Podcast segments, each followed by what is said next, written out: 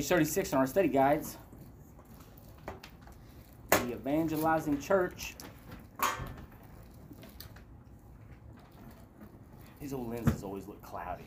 Man, I ain't figured that part out yet. Central truth is the gospel is for all people everywhere. We've been talking about that. We've been talking about how it's for everybody, right? And and we um, you got to make sure that that you believe that it's for everybody, uh, without um, reservation, without prejudices, without you know, without any boundaries. We actually we brought it up last week, and and that God wouldn't be the kind of God that He is if He didn't offer it for everybody for any reason. You know, so um, even though you might not be a villain per se, uh, the way that it should be viewed is that if you were engulfed in sin at any time in your life, you were a villain. You know, I'm using the villain terminology. You're you were you were in sin, so that makes you just as guilty as the next person. I heard this said one time. It's probably it's one of the one of the more awakening moments. He said, you know, you talk to all kinds of people, and all kinds of people done all kinds of things, right? They've done all kinds of things that they're guilty uh, that they've they've uh, they're guilty of and that they're ashamed of. The potential for all sin lies within you. The potential for all sin lies within this flesh right here. The only separation is the fact that we recognize it, repent of it, and do our best for the rest of our lives to walk away from it. That's the difference. It's, it's kind of a it's kind of a thin line, but that thin line is very important. it's the blood of Jesus. And so I always, I always thought of that, and I thought that brings things into perspective, and that helps me in the way that I view other people. Is that you look at other people and you think, man, I don't know if the gospel's for you. You got the potential to do what they did. You may look at it and think, oh, it's heinous. But see, the flesh is the flesh, right? So this thing's capable of anything. Right. It's capable of all wrongdoing. And so it's the it's being born into sin. That's the the, the key factor.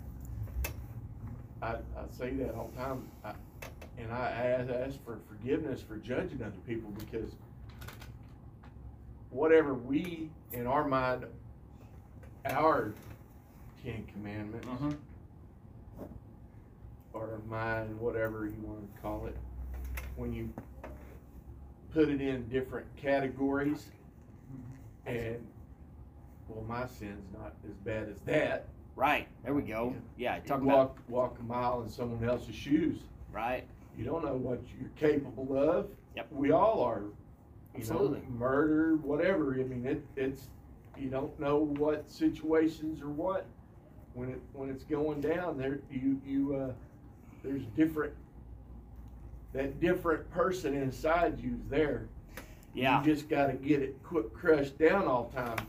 Well, I mean, David's probably the best example of that. I mean, there's some other examples in the uh, the Bible with, with with Moses and um, but but David deliberately organizing the murder of his uh, of uh, Bathsheba's husband in order to cover up what he had done, and and David was dubbed a man after God's own heart, and so that's completely at the other end of the spectrum. So, you know, regardless of the way we view those things, we're capable. David was capable and he acted on it. And so that's that's just some that's some good lesson uh, uh, to for us uh, this morning as we get into this. I'm, I'm- I'll get John and then I'll get you. I Go ahead. gonna say, Jeremiah said the heart of man is desperately wicked, who can know it? Who can know it? You Yep. You can't even know yourself. Absolutely. You, you just you don't even know how deep the thing can go. That's good. And even to the point where you think, how can God forgive that? In our eyes, Right. in our eyes, not not His eyes, Mm-hmm. we're just as guilty of things that are equal to it. Yes. Yeah. No, that's good too. Okay, let's go under. Let's get started. When Jesus instructed his disciples to wait in Jerusalem for the empowerment of the Holy Spirit, he knew that uh, was only the beginning of the plan he had for them. The empowerment would help them to reach their neighbors and friends, their fellow countrymen, and eventually people from other cultures. We've talked about this, and I, I don't want to. I'm not going to harp on it, but I do want to bring this up.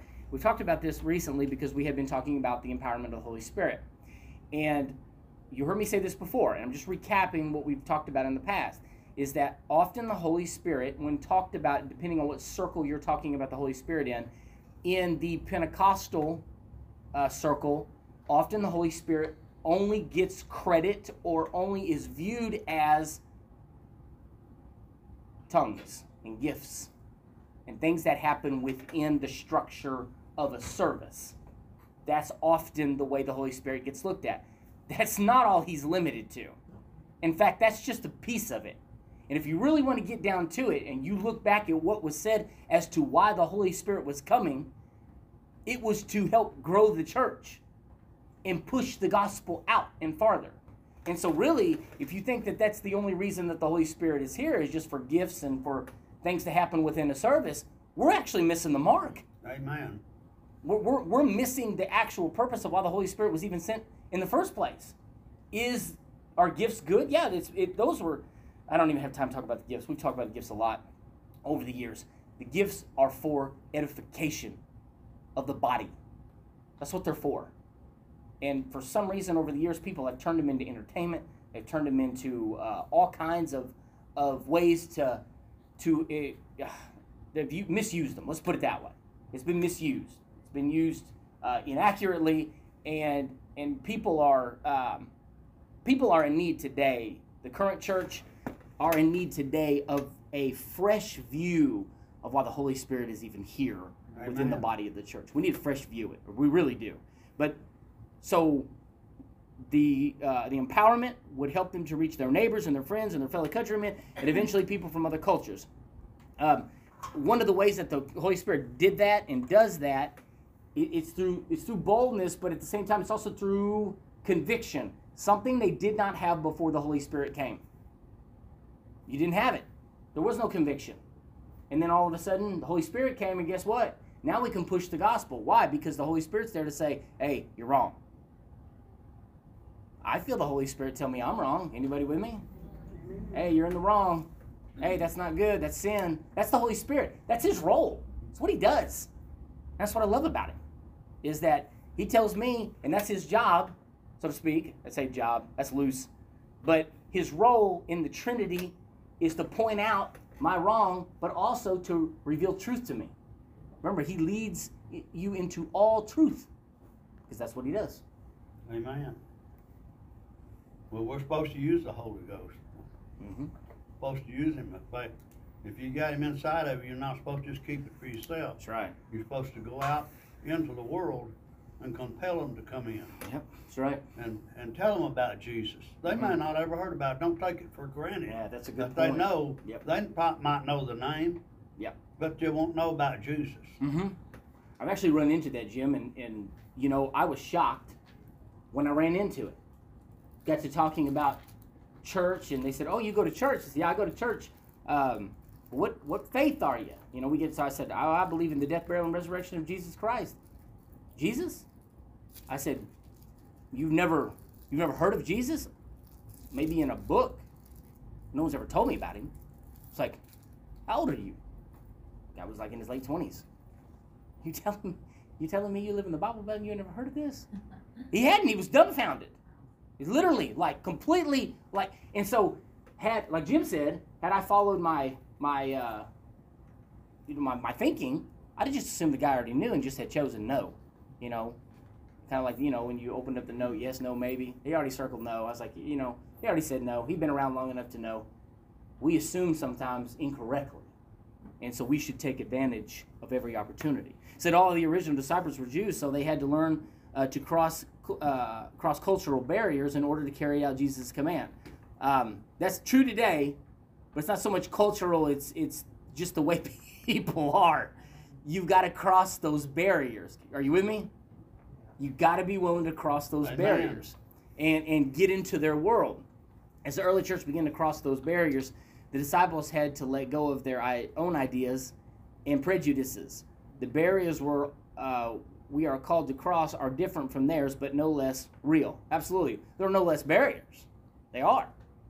I mean, there are, there are things that you have to overcome, and so the so usually, and I'm not I don't don't take this in a disrespectful way because I don't mean this disrespectfully, but usually we'll take the path of least resistance even when it comes to uh, witnessing. And if it's hard or if it's challenging, it must not be in God's will. And so what happens is is that we settle for a very easy form of evangelizing. And what I mean by that is is that we wait for them to come to us, bring up the topic, we'll say a couple things, and we just let it go. That's uh, that's easy to do. Would you would you agree? Can we just agree? That's easy to do. That's easy. But deliberately making sure that people know who you serve, deliberately saying things that are in line with your faith to ring a bell to make sure people know who you serve and that you want the topic, you want the conversation, you want the debate if it's there, you want it. That's different though. That's a whole different thing in and of itself than waiting for it to come to you. Now, I'm no different than you. Now, let's just be clear. I sure enough ain't telling you like I've got some sort of super knowledge and I've overcome all that. I still struggle with this because my day to day life is crazy busy. And so I'm going from one day to the next day and I'm only thinking about what I need to get done. I think you are in the same boat as me, right? And often I don't think about the people that I'm crossing paths with that they may lack the very thing that I have. And I have been at times when I was paying attention, coming to people's houses and they were broken. But somebody had arranged for me to be there. And Mm-hmm. there was a loss or there was something going on that was that was pretty tough. And the Holy Spirit moved me. And I said, Do you you want to pray? I know you probably never received prayer from a bug guy. But do you want to pray? Yes, I would. Let's pray. You join hands and let's pray. And let's get through. Let's get through. I, I know I'm here to spray, but I'm also here for something else too. I'm here for a reason. And so we have to be assertive. You have to be assertive. If we are waiting for them to bring it up, chances are it's not going to happen.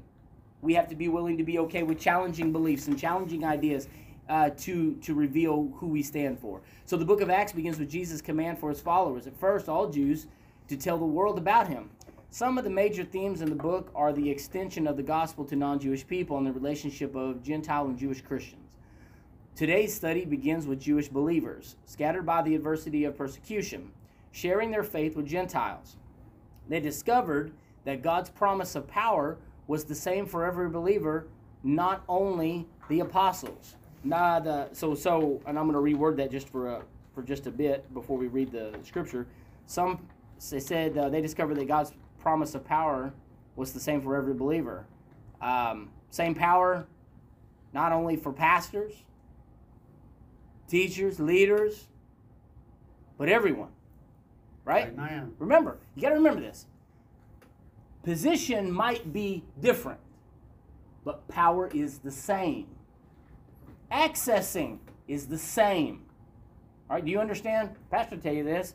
The same way that he contacts God is the same way that you contact God.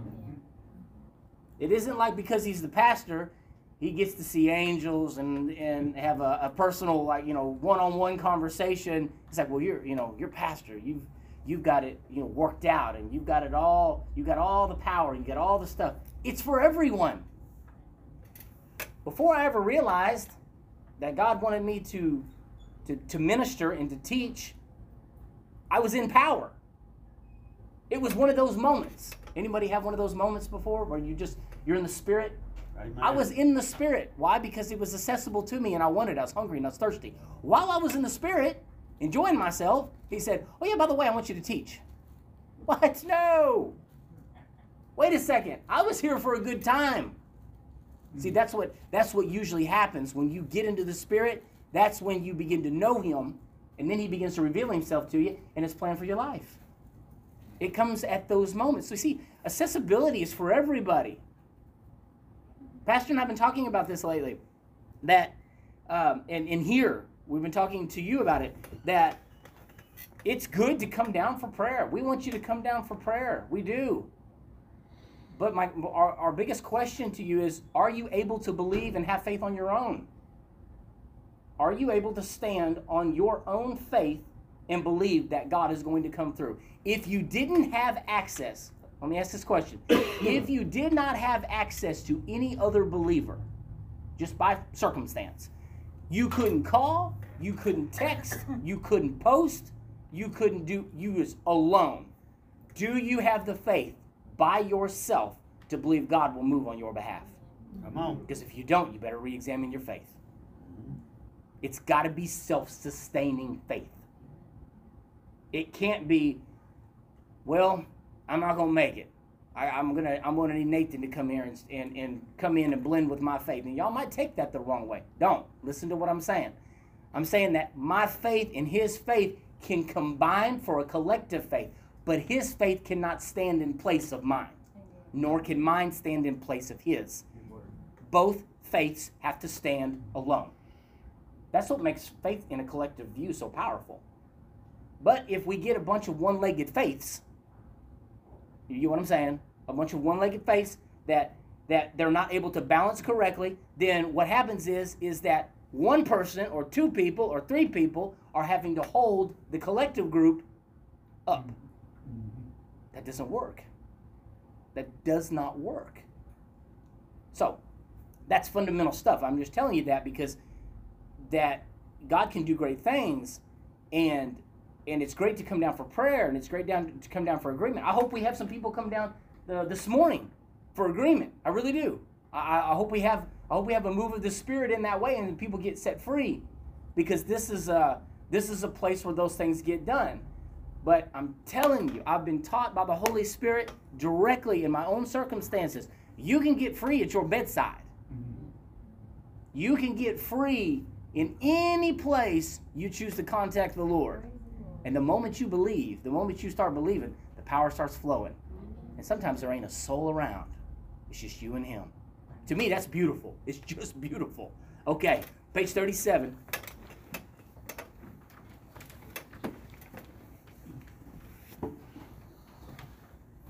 Haley? Acts eleven nineteen. Meanwhile, the believers who had been scattered during persecution after Stephen's death traveled as far as Phoenicia, Cyprus, and Antioch of Syria. They preached the word of God, but only to Jews. However, some of the believers who went to Antioch from Cyprus and Cyrene began preaching to the Gentiles about the Lord Jesus. The power of the Lord was with them, and a large number of these Gentiles believed and turned to the Lord. Then Barnabas went on to Tarsus to look for Saul. When he found him, he brought him back to Antioch. Both of them stayed there with the church for a full year, teaching large crowds of people. It was in Antioch that the believers were first called Christians. 12 1. About that time, King Herod Agrippa began to persecute some believers in the church. He had the apostle James, John's brother, killed with a sword. When Herod saw how much this pleased the Jewish people, he also arrested Peter. This took place during the Passover celebration.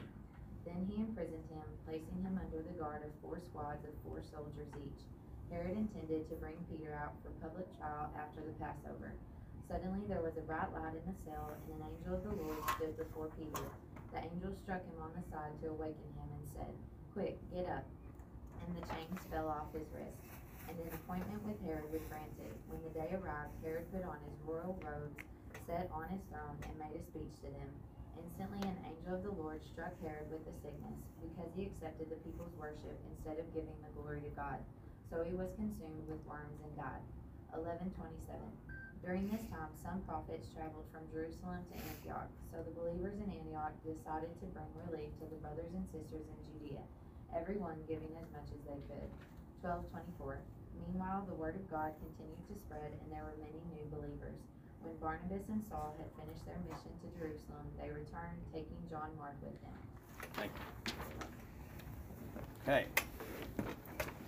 Part one, evangeling, evangelizing both Jews and Gentiles. Acts 8 4 states that the believers driven from Jerusalem by persecution preached Christ wherever they went. Luke then focused on Philip and his witness to Samaria. After recording Saul's conversion and Peter's ministry to Cornelius, been talking to different people in different circles uh, the last week or two about Cornelius. Uh, Nathan and I have talked about it for sure. Luke returned to the witness of those scattered who had made it all the way to Phoenicia, Cyprus, and Syrian Antioch. The capital of Syria, Antioch, would be the starting point for all three of Paul's missionary journeys. The scattered believers spoke at first only to Jews. Many of these witnesses, although Jews, had been born and had spent time outside of Israel. Having accepted the gospel, they had been part of the church at Jerusalem.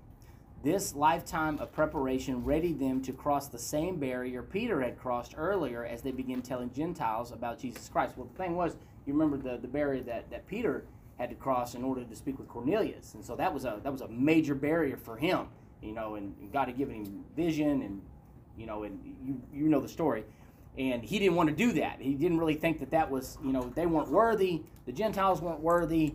Um, he wasn't supposed to be eating unclean food, and you know, God was basically showing him covenant's changed. Things have changed. And so, yeah, go ahead. Wait, finish up, you know. Well, I was about to switch gears though. Okay, I was gonna say, just kind of interpret. A lot of times when we see the word Gentiles, we just equate that to some kind of nationality. Right. Yeah, it's Well, uh, no. It's any other than Jews. That's right. Which, what's that tell us? They didn't have the opportunity to hear anything because they were treated as outcasts. Yes. So they were probably living in a world of sin, Oh yeah. which people, people need the Lord now. I've had this experience because and Christians make a terrible error in this. They wanna be judge, jury, and executioner, Amen. trying to talk to sinners. You can't do that. No. Uh, and they see us as that. If you don't approach them properly, with the way the Bible instructs us to do so, you know, there's, there's ways to touch people and, and lure them, basically. Yeah. We're all fishers of men. Yeah. But we, we have to do it properly, and I can see this right here. Yes. They had a real transition to make. Yes. I mean, they're gonna be dealing with some pretty horrific people out there. Yes. I- I- tread the rock with I think the line to draw there, when you draw that line across to current day, I, I, I see so much of us in that, uh, being having to cross those barriers and Shun, shun. right, and so it's it's so it's so much easier not to say anything at all. And I've I've learned a lot by uh, watching different people. You ever watch anybody ever watch? Um, it's on YouTube. Living Waters Ministry. Uh, what's his name? And that claims to more than anything. I'm awful. I'm awful. So I, evidently I wasn't paying attention that good. So he goes out and he's ministering anywhere, at any time. He just strikes up conversations with people, and I and I watch how this conversation goes, and this this individual is very very good at having a conversation um, and getting the conversation to steer in the right direction. Um, watched him have uh, conversations with uh, a couple homosexuals uh, on different occasions, uh, and and watch. You can see conviction. You can see it right there because of the engagement, the choice to engage, and I think that's so interesting. And, and we have to be willing to do that. Uh, we have to be willing to engage and to, to plant that seed. Okay, so let's keep moving. So God was pleased, uh, and the hand of the Lord was with the believers in their ministry. This frequent biblical expression means God's power or God's Spirit, sometimes manifested in miracles. This display of God's power in Antioch through ordinary disciples resulted in many committing their lives to Jesus Christ. Okay, so now this teaching specifically about the way that they were spreading the gospel and the way they were getting out. I, so today we have a twofold problem. We have a twofold problem. Number one, the first major problem that we have to overcome is that we are living in an area, and you've heard me talk about how important this is. Live, the where you live matters. Where you live matters. Uh, where you live matters on how big of a church you're going to have, right? You're not you're not going to have a massive church in a small area. That's just the way it goes. It's Kind of people you're gonna be dealing with. Exactly. And and yeah, there's a lot of factors there. And so, you know, when we start um, we start thinking about what our problems are, the first problem is saturation. We have a saturation problem in this area. You know what that means? Everybody thinks they're saved. Everybody. I'm good. Now, when I say saved, what I mean by that is everybody thinks that they are going to heaven. They're okay. Now, maybe not everybody, but because of the Bible Belt and the area that we live in, there's churches everywhere, and everybody's heard the gospel to some degree, which makes it very difficult to present to them something authentic. It's a challenge. and it's a hurdle that you have to face. You can't get out of it. I have talked to people who have been in uh, ministry in heavily Mormonized areas where there is not a lot of Christianity. And he told me himself the conversions are easier in Mormon areas than they are in your own Bible Belt. Way easier. Why? Why would that be? Because they ain't never heard this stuff. They didn't grow up around it. Their grandma didn't practice it. And so what happens is is you present the gospel of Jesus Christ and it's literally to them freeing because all they've known is it this one way.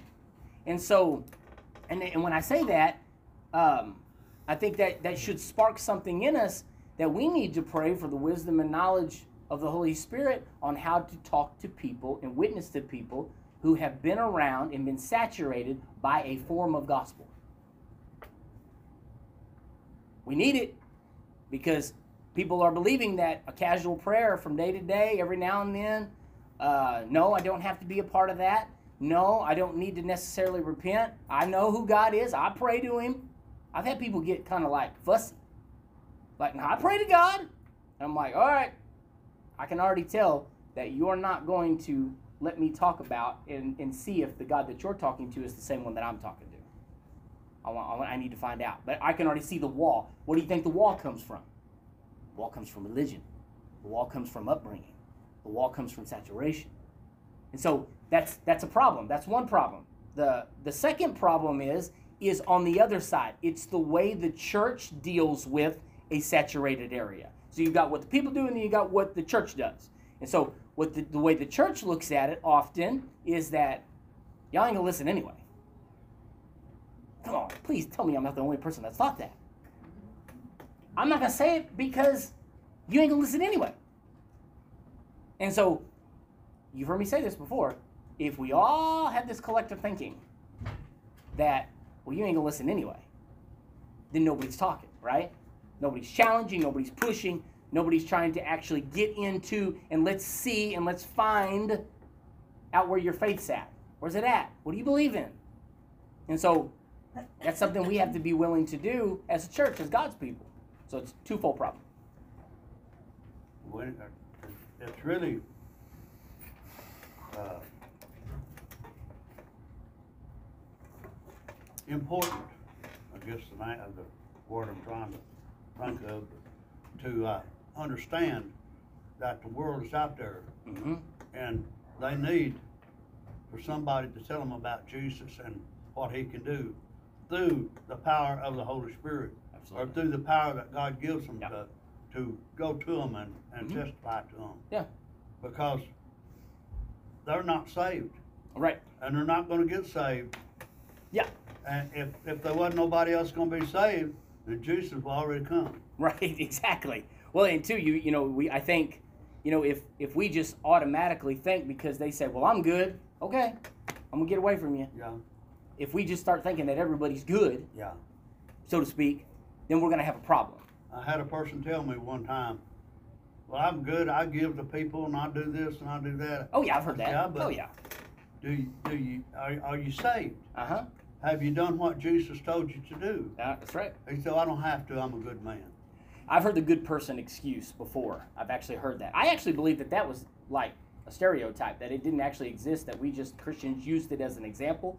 No, I actually ran into it numerous times, and I was actually kind of shocked. Pastor, did you have anything on that? No. Uh, next paragraph. The news of fruitful evangelism in Antioch reached the church at Jerusalem. Barnabas was sit, uh, sent to Antioch. He rejoiced to find the large number of Gentiles who had recently accepted Christ.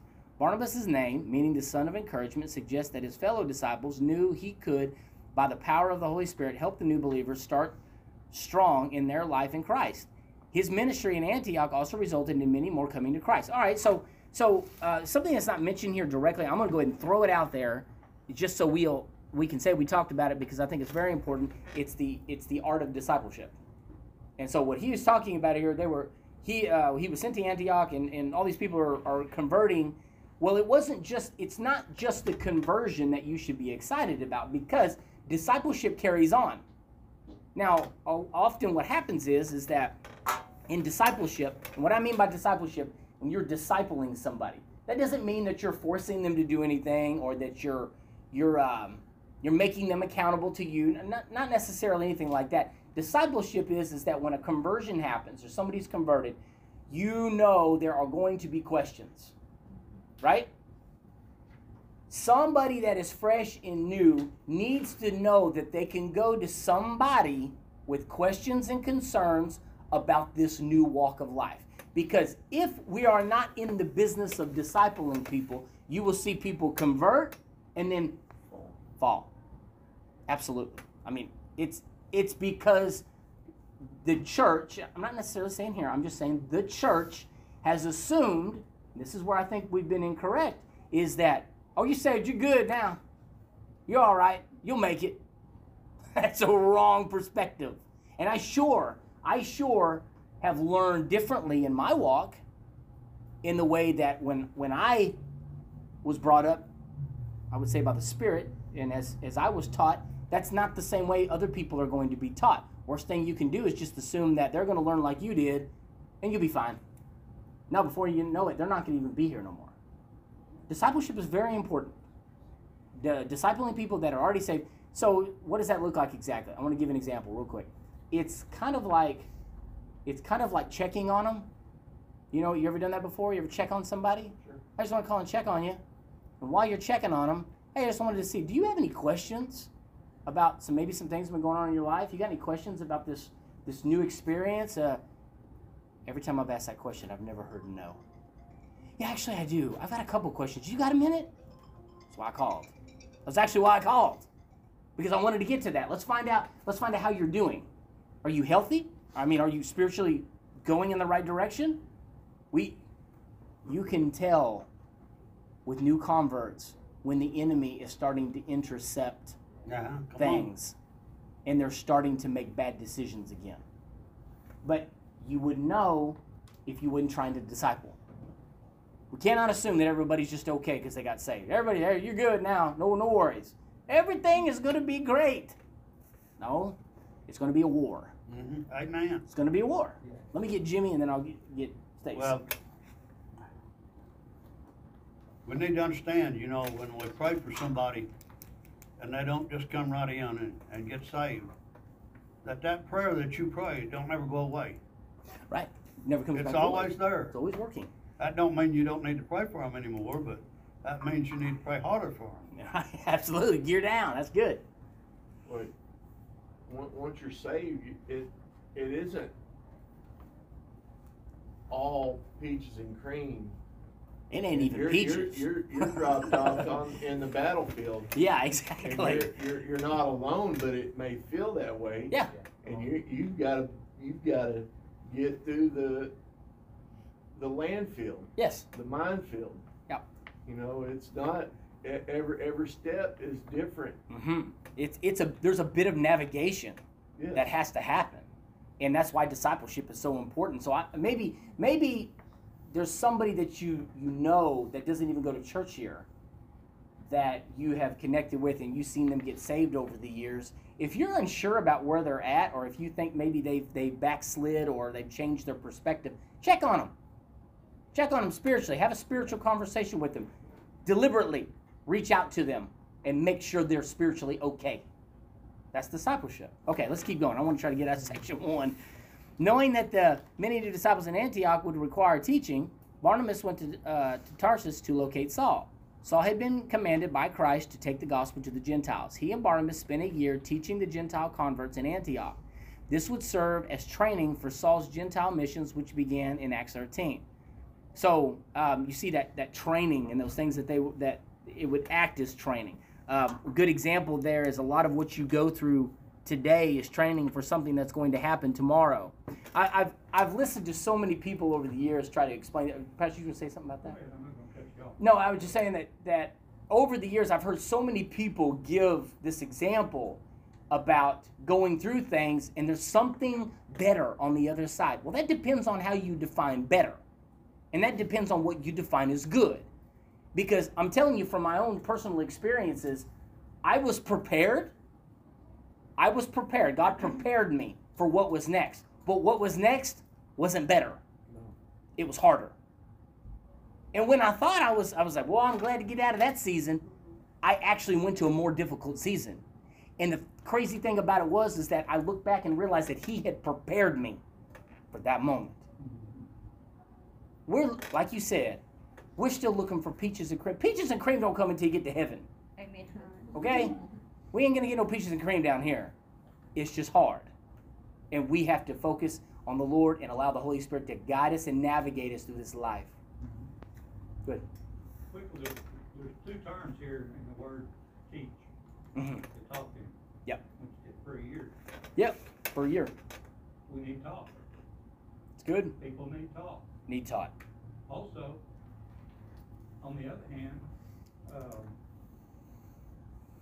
we don't just leave them alone after they get saved. Right? How many, how many times has that happened and before long, they're just kind of gone? They're gone. They gotta be taught. Have to be We taught. have to be taught, not just once in a while, continuously. Yes. Continuously, that's what keeps us able Yes. to reach other people effectively and properly and correctly. That's good. Absolutely. It, it's, it's a hands-on thing, it's mm-hmm. not. Oh, that's that's you- good. people- Yeah. People don't, I'm, I'm a hands-on learner, that reading stuff sometimes, He can give me an instruction, I put together a grill deal yesterday, and I needed to be an octopus. I couldn't hold everything in line and get it, and it, it was like, I'm just not gonna be able to do this without help. But, I mean, that's the same, walk, the walk, when you talk to someone who has experienced something that you're going through. Yeah. How much of a comfort is that? Yes. Huge You know, comfort. you- They made it. hmm I, I, you can see light at the end of the tunnel sometimes. Yes. Or it gets brighter anyway. Yeah. You know, uh, there's times where you, you do feel, even though you're right in the middle of a crowd, you feel feel alone. alone. Absolutely, that's good. And so, you know, a lot of the sta- things that you know Stacy's saying and some of the others have said, you know, it's it's this realization that, you know, even though you might have come through what you've been through, there's someone else out there that's going through it. Uh, I mean, you know, there's there's there's trials, always trials. I mean, some of you, if I was to ask you, you probably I'd say, when was the last time you did not have a trial? When's the last time you can remember that you didn't have a trial? I don't know if you could come up with it. I don't have a timeline for you. There's always a trial, right? So, so making the assumption that people are good and that everything is fine with them is false. Because if, if I can't think of the last time I didn't have a trial, you know that they're in a trial, No. especially being new. Because the enemy's going to try to come back, he's going to try to regain that ground. So mm-hmm. remember that. So it says Luke noted that Jesus' followers were called Christians, first in Antioch. You notice Christians. This was likely an insult or a prerogative coming at them from unbelievers. All right, so if you do your if you study that, it's true. That's exactly what they called them. That's exactly where the name Christian came from. Was actually derogatory insults. Read Jewish some Jewish history. You'll find that out. It was right after the resurrection of Christ, and as the church began to grow, they began to come up with this name, Christians, which was mockery. It was like a bad, like a like us saying a bad word. Oh, you Christians, and and it was shameful, but it stuck. It stuck, and now that's what you're called today. And I think it's actually kind of fitting, because the Holy Spirit could have done anything he wanted to with that, but you know what he did? He was like, ah, good name, we'll take it. Christ-like. That'll work. And so you got to understand too, church, you got to understand the context of calling somebody a Christian in that time because there was this massive conversion that was happening, but there were a lot of people that were mocking Christians, mocking this belief in Christ. And so it's kind of like if, you know, you know in like our culture things catch on, you know, when something moves, it starts moving. And I've seen something that was once unpopular, and everyone scolded it and said, "Oh, nobody wants to be a part of that." A couple weeks, couple media pushes, and everybody wants to do it. Mm-hmm. That's kind of what happened. Was that it was this, you know, you you lousy Christians, you and laughing at them, and before too long, they all got converted. and so, so I just want you to understand a little bit about that context. So they were. Uh, it says, um, let me see, where was that? With time, however, Christian would become not a taunt, but a joyful designation that the children of God accepted for themselves. Absolutely. All right, let's go to section two persecution and deliverance. I got a little bit of time. King Herod, Agrippa I, grandson of Herod the Great, wanted to be seen as a devout Jew. He arrested some of the early disciples to persecute them. He began by arresting and executing the Apostle James. James and his brother John desired important positions in Christ's kingdom. J- Jesus taught, however, that greatness came by service. All right, here, here's a good section. We really get into this. So this applies really into today's time too, in the way people view positioning. I mentioned that earlier. Um, he's because uh, James and John wanted high-ranking position, especially when they got to heaven. And when, when we get to heaven, you know, we want to be great. And what Jesus did is he called them to another perspective. He said, "This greatness is a greatness by service." People forget, but that's exactly what you're to do. Is that this is about servitude. One of the hardest things to try to understand within a well, let's just do it like this. Let's use it within a church setting like here. Okay? Church setting here. Service. If nobody is able to serve, we are going to have a hard time ever having church. Do you realize that the only reason that you can actually come in this building, have classrooms in the back, have teaching going on, and this thing functions three times a week is because people are willing to serve? Always clean. Everything from the small things to the grass being mowed, service. It's got to be done. I actually listened to this. There's this teaching that's going around. You'll hear me say this later on because um, I've got a training uh, that starts tonight, and um, tithing is in in that that bit of training. There's this belief now that there's no. Uh, it just came out by some pretty prominent prominent Christian people that you don't have to tithe anymore. And I was like, what? What is going on? I said, I guess you guys ain't never been to a small church before. You see, it takes everybody doing their part in order to stay going. I'll tell you, if you've never, if you have never talked to a pastor that was a part of a church that couldn't function anymore, then you don't fully understand it. Pastor, I know you have. I have spoken to people. So what happened? What did it? We lost our people. Nobody was tithing no more. We didn't have no money to hold the thing up. Nobody wanted to come. Nobody wanted to teach. Service, gone. No service, no church. I've heard that same thing. It's amazing to me that, saying this very carefully, because I'm not degrading churches. Oh, no, no. It's these huge super mega churches that are coming up with that idea and thought. Mhm. Because they're so huge, it doesn't matter. Right, yeah. It's easy to say that when you're part of a big organization.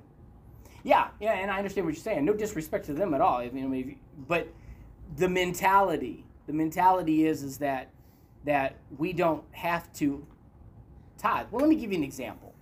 If you have a congregation of 2,000, everybody can give $5 and you're going to be able to keep that place afloat. You're going to make a lot of them. You're going to do well, especially when they there's 2,000, two services in a day. Start doing the math on that. Quite a bit of money. Five dollars. Five. Well, everybody can find five dollars, right? But it's different. It's different when you start actually getting into talking about tithing, because tithing is personal. Tithing is personal, people. It's between you and God. It's a very personal thing between you and Him. And so, um, sometimes I wonder if we're paying our fee to stay in the country club, or are we being a part of what the gospel says that we need to be doing? It's different. And I'm not knocking anybody. I'm not, not. I'm just saying that it's easy to say that. It's easier to say that when you have um, lots and lots of funds, and it's harder to say that when you have ten people in your church, and the three old ladies over here that are tithing is what's keeping the thing together. Now, that's a different look. And I mean that totally respectfully because there's a lot of churches surviving off that very thing.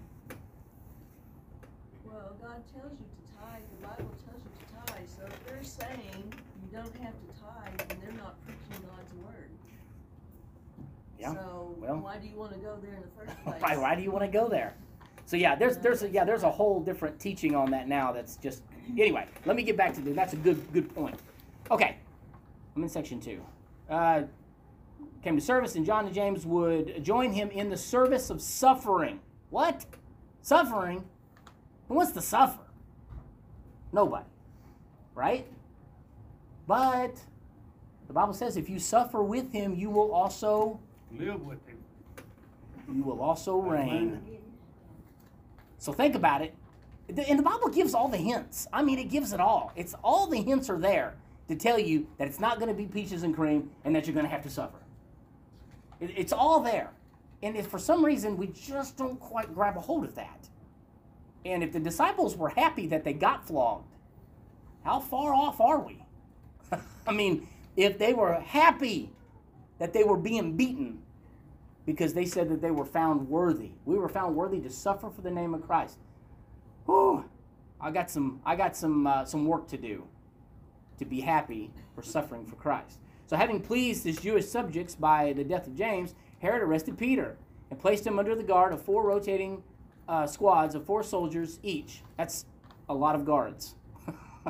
Peter's situation looked hopeless, but the church was praying. On the eve of his trial, Peter was awakened by an angel. Released from his bonds, Peter got dressed and followed the angel. Neither the soldiers to whom he was chained, he was chained to soldiers, all right? He wasn't just chained, he was chained to someone else. This is a major deal. Nor those who stood guard outside his cell were aware of his departure.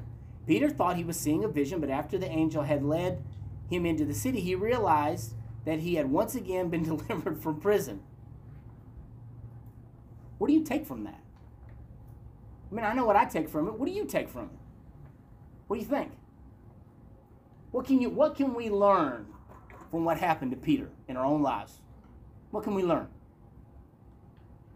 God will break every chain for us, no matter how detrimental it is, no matter how it may be to us or look to other people, God will come in and break.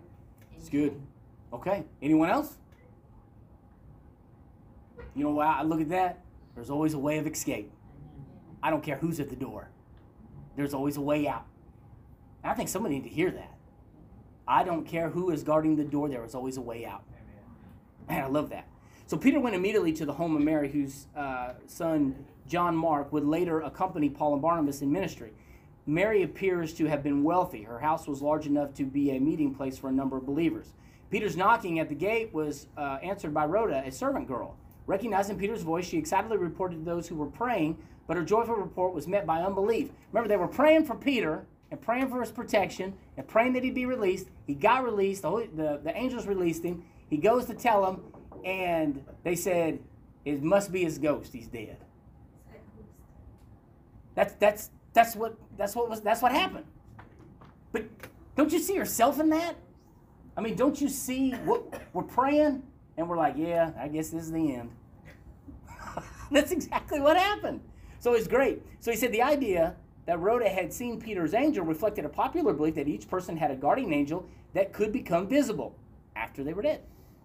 Once admitted into the home, Peter testified of his rescue, gave glory to God. He told them to tell the good news to others. Herod had the prison guards executed for their failure to hold Peter. Then he went to Caesarea, where representatives of Tyre and Sidon desired to meet with him to make peace and ensure their food supply. Herod put on a royal garment and spoke to them. They responded by calling uh, his voice the voice of a god. So, the uh, the historian Josephus, he wrote about this, and what he said was is that Herod, and this kind of this makes sense when you actually look at the scripture text, and it kind of goes together, is that he said that Herod had put on a silver robe, and when he began to speak, the sun rays hit the silver robe, and people began to scream in horror. And they said, He's not a man, he's a God. That's what they thought. And the moment that people believed that, he was stricken. He was stricken, stricken with worms. Died like, I don't know, like five or six days after, something like that. Not long. And so he had, and, and maybe he did it. Josephus didn't really say whether it was an intentional thing, whether they had knew that it was going to look like that, and maybe elevate him in the eyes of the people. But this is the thing about ancient historians their business was in accuracy. Not like today, not like the media today where it's based on lies. Historians then were accurate. And they did everything they could to make sure that every detail was right. So when Josephus said that Herod had put on a silver robe and the sun rays hit him and the people began to scream, he's, he's, a, he's a god, he's a god.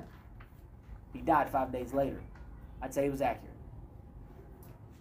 You don't elevate yourself above God. And God's sure to send a signal that you don't belong there. Finishing up. But God did not share his glory uh, with anyone. That's good. God's judgment on Herod was instant and complete. All right. So always remember, too, and I'm out of time. Uh, one thing I want to say about, you know, just having that bit of information. When you have questions about what the Bible says, and I know this is to, you're to think I'm trying to lead you on, lead you on a wild goose chase, and I'm not. You got to remember when you study the Bible, you have to be willing to study culture.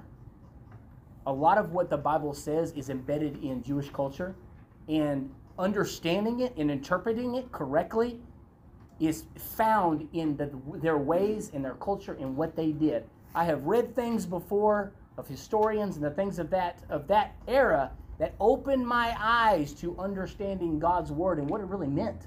I was like, man, I never understood. That didn't even make any sense to me until I understood that was actually a part of their ways. It's what they did. One of the reasons that we don't understand a lot of what is being said in the Bible is because we don't understand what they were doing. We don't understand that culture. So I'm just giving you that as a piece of study advice. Um, study that. It's good for you. Study their culture. It will answer a lot of questions. God bless you guys. Thank you.